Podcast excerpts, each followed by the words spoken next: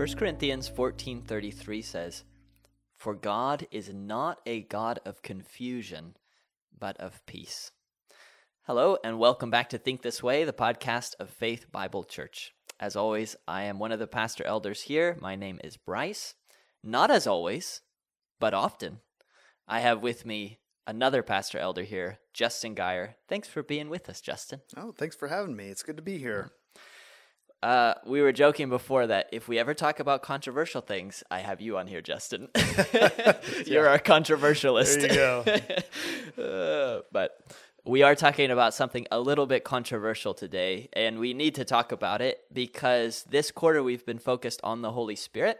We've talked about who the Holy Spirit is in this podcast. We've talked about just recently continuationism, cessationism, and so forth. Um, when we talk about continuationism, which, if you listen to the last episodes, it is a view that certain of the revelatory and sign gifts in the early church that we find in Acts and First Corinthians are still fully operative today, and depending on your flavor of continuationism, should be practiced in the local church today. That is a view that we do not hold at Faith Bible Church. We are what's called cessationist. And I won't get into that because we already talked about that but we believe that some of those gifts have ceased in their regular operation in the church.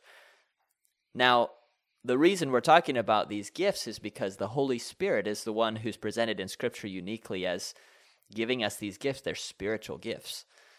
And so when we operate in any gifts, either so called gifts or real gifts that we're operating in, we are communicating something about the Holy Spirit, saying He's the one who gave us this, He's the one doing this through us. So if tongues are for today, we're saying the Spirit's doing that. If they're not, we're saying He's not doing that.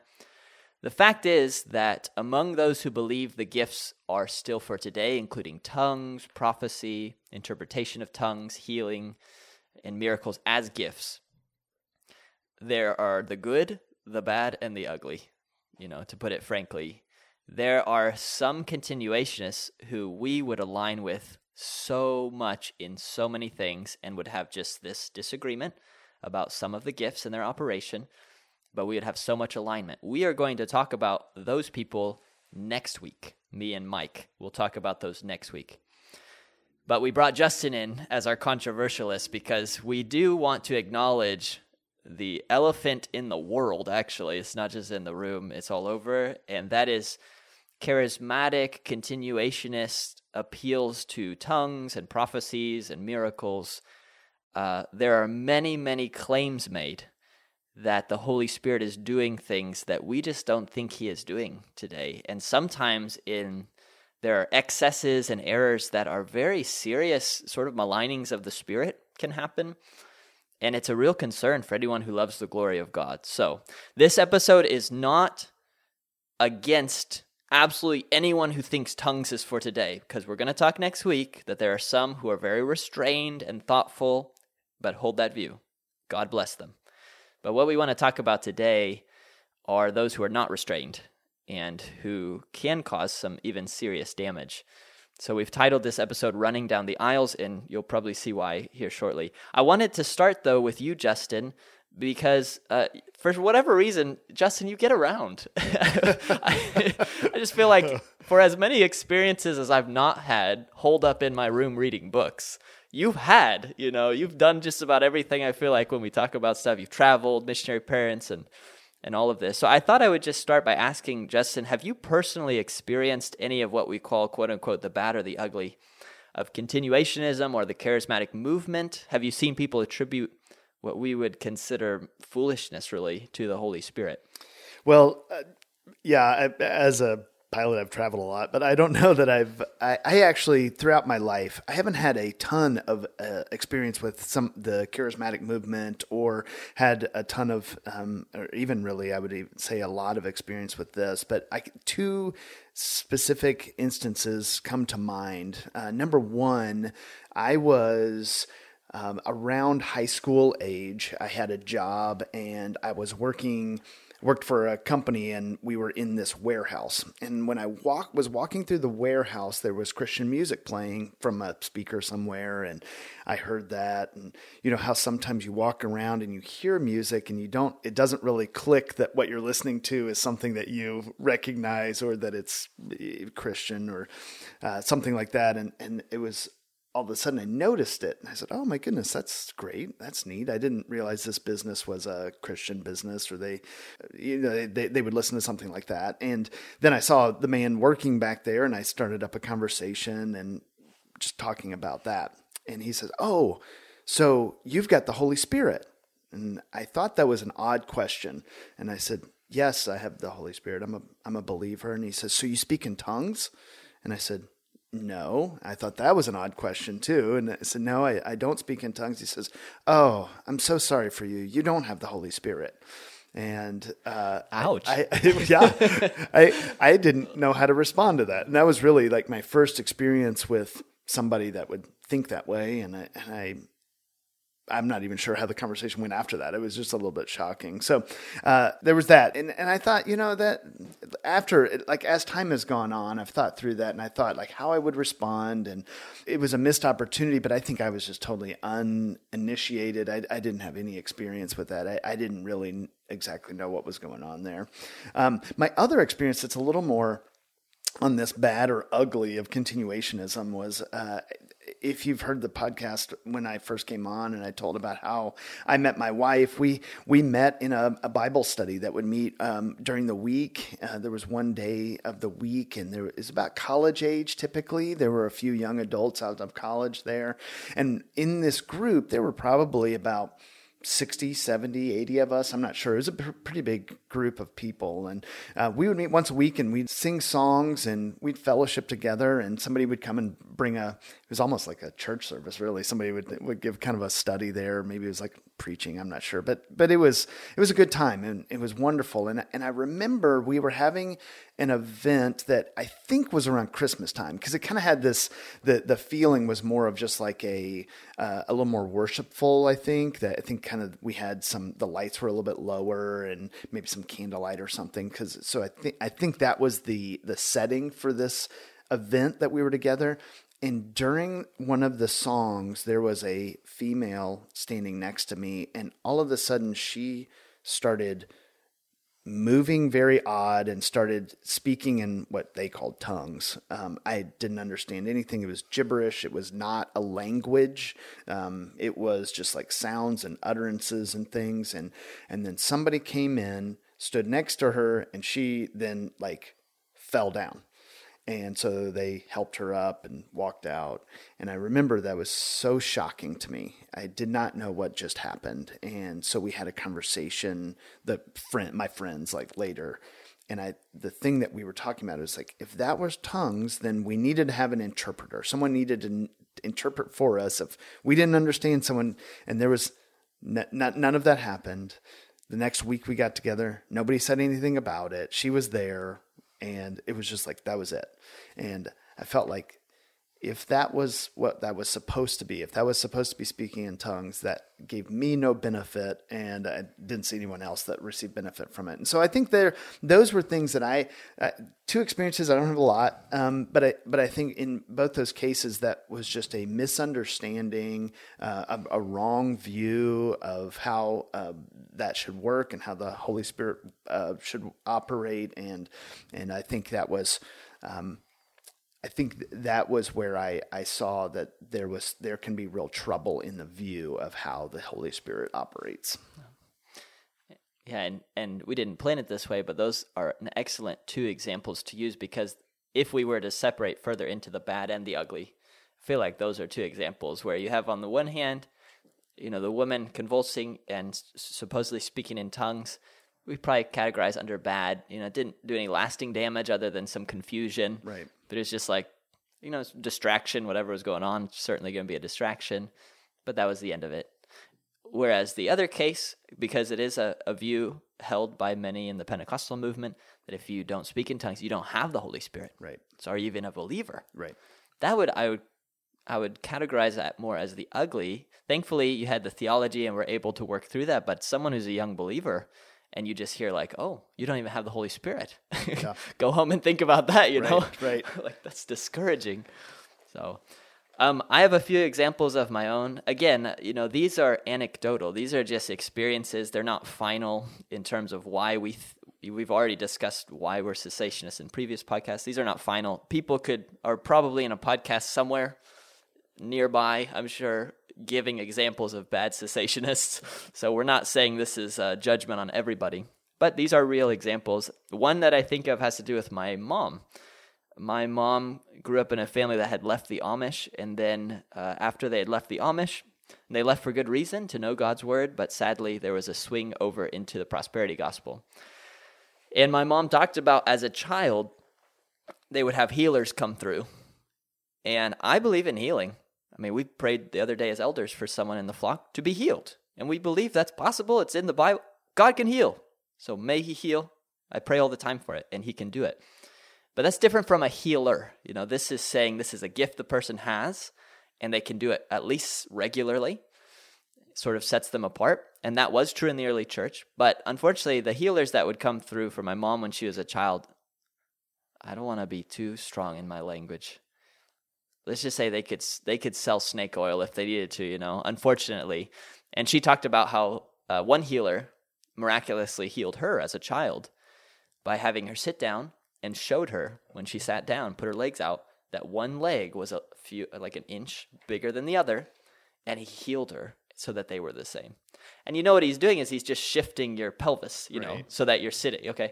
But as a kid you don't know, so you're like, "Wow, a healer." I mean, that's ugly. That's that's bad. So there is that example. Um, when my mom got a little bit older in that context, she talks about her experience. She spoke in tongues, but she says what happened was there was just the intense pressure of it. And this might not be everyone's experience, but there she is, the intense pressure, everyone speaking in tongues. It's a highly emotional situation. And so she just decides to try to say something. So she just, rababada, rabba, you know, whatever. You just start saying, say banana backwards, say whatever you, you know. And she just acknowledges that was more just a psychological thing. There was no, nothing from that, you know. And then finally, and this was maybe the worst part of it. And by the way, I love my mom's family so much. I mean, really do. My grandpa was a believer and a godly man, and but it just shows you the ugliness of some of these views, really. Because my mom at some point got very sick and nearly died a couple of times. wasn't able to take in food actually, and the doctors couldn't figure out what was going on, and it was a long, drawn out process growing up. And there was at least one time where her family had come and they were talking, and her family being in the prosperity gospel. This is one of the ugly fallouts of this false theology uh, that you should be able to be healed was that they told her, you know, in no uncertain terms, you're not healed because you don't have enough faith. That's an ugly thing, you know. Yeah. That's Job's friends. That's Eliphaz, you know. Right. Hey, shape up and you'll be healed. Uh, and I don't know all the impact that had on my mom. She's gracious. I'm sure she forgave them, d- dealt with that. But that's painful, you know, from your own family. So those are some of the bad and ugly uh, that I've even just heard through my mom. I have one other one, and this would not be the ugly, okay? This one's just the bad. And it was more just someone I felt bad for at the time. It's all worked out fine. But Michaela and I have a friend. We love her so much. I can't even express how much we love her. And she's great, and God uses her so much. So if she happened ever to hear this, this is not negative in any way. But we really felt for her because I do remember there was a time years ago she was single and she was uh, dating a guy. I don't know if they were dating or she wanted to be dating. I'm not sure, but um, she she had her heart really set on this guy, and and he was a believer, you know, but he wasn't certain about the relationship. And so when we would talk with her, you know, she was really wrestling, trying to be content, but just struggling. And I remember her sharing, at least on one occasion, how in her, you know, she randomly opens the Bible or in her morning Bible reading, this verse, don't remember which one, but just she comes to this verse and takes it not in its base meaning, but maybe a word or two from it, and how those confirmed that this guy is meant for her, you know, like this is confirmation from God. Right. Well, today, this friend of ours is happily married to a different guy. and it's wonderful. It's a great blessing. And, um, you know, again, she, she was full of sincerity in it. But I thought, even at the time, like how much confusion that can cause when you think the Holy Spirit is doing that. You know, He's leading you through this Bible verse, this word here. And it really just it keeps you from being able to just step back and make a wise decision. Thankfully, it worked out really great for her, anyways. So, those are some experiences, just experiences of some of the bad and ugly of continuationism in its worst forms. But I want to now take a step back and ask on a more general level over to you, Justin. Really, what are some of the dangers of the errors and excesses of, we'll just say, the charismatic movement? The charismatic movement plays on emotion. And so we're led by this emotion that if whatever that feeling is, then the Holy Spirit is doing that. And so maybe I'm not explaining that very well, but I but I think that yeah, when you see people in the charismatic movement, they are what they would say is being led by the Spirit, or being they're doing these things that oftentimes uh, I think we've we've talked about this uh, in when we talked about the Holy Spirit being part of creation, that there is order and there is it it takes makes order out of chaos. It doesn't go the opposite and take order and make it chaotic. And I think when you see the charismatic movement, it it is very chaotic. It doesn't makes sense. I, I, I, look at this, I see some of the things they do. Some for some reason, some of these things come up in social media. I'm like, oh, watch this video or whatever, and it's this these wild things in churches. And I think, what is that doing? What's the purpose of that? Um, and I don't think there is a purpose. The, the the what they're doing in that movement. I think the other thing that you can see in the charismatic movement is it is um, quite often tied to the prosperity gospel, and that is. Um, evil, I think. I think when you see that if you just give this amount of money, God will benefit in this way. If you just think, pray hard enough and have enough faith, like you talked about with your mom, you know, and then then these things will happen for you. God will bless you in this way or that way. And I, I think those are so tied together that it it leads people down a path that is contrary to the gospel and uh, what leads to hopelessness. Um, and I think our Holy Spirit, the Holy Spirit, part of the Trinity, our, our God is a God of hope, not hopelessness. Um, and so if if we're supposed to be doing these things that he tells us to do and we can't do them, um, then we have we don't have hope and now we, we start to doubt whether there is a God and whether we're the chosen ones or whatever the case may be. And it it it leads contrary to what the gospel says. Um, and that's emotion and hope, especially that emotion piece is significant in two ways. One, because we were just talking with a, a good friend of ours. I won't say her name. You all know her. We love her so much. And she was talking about how on Sunday mornings she wants to raise her hand to worship, you know. Yeah. And I've done that in the past. I remember there's a time in my walk, I was in the front aisle. I was in high school, I think maybe college. And I just felt like I just want to raise my hand in worship, but nobody does. You know, Faith mm. Bible. You know, we've got our hands down, real down low. You know, it's it's cultural. It's cultural, but uh, you know, really wants to raise a hand. Now, I will say about the charismatic movement, and we'll talk more about this next week. It's a strength and a weakness, because the strength is that there is m- certainly more of an embrace of emotion. Sure and that's a good thing. You know, I got to say that for next week. But that that really is a good thing. And in our cultural environment, that's how I kind of view the way we worship at Faith Bible. I mean, I'm worshiping from the heart. I'm really feeling it. But you wouldn't know it seeing the back of my head maybe, you know, because I don't have my hands up and the New Testament doesn't say you have to put your hands up, but also that you can. And I think in a charismatic church, you'd feel much more comfortable if you really wanted to worship openly and expressively you feel a hundred times more comfortable in that church than you would at Faith Bible. Now, if you're listening to this and you want to raise your hand, please just do it. You can. You can. We, we are not anti-emotion, no, so I, yeah, I want to be real careful when yeah, I say yeah. that. We just want to be very clear that we're not being led by our emotions. So, uh, mm-hmm. God is a God of emotions. We we read throughout Scripture that He has emotion and He experienced emotion, and so we experience emotion, and and so we, we should and we yeah. can, but being led by our emotions is the problem. And your point is completely valid because that's the other side. So it's a strength of the charismatic movement and an immense weakness. Yeah.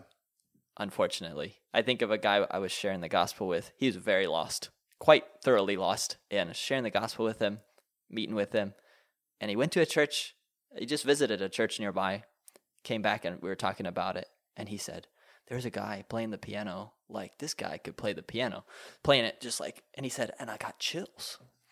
And I went to the piano player after I told, man, you played that. I had chills. And the piano player said, that's the Holy Spirit. no, no, I really don't.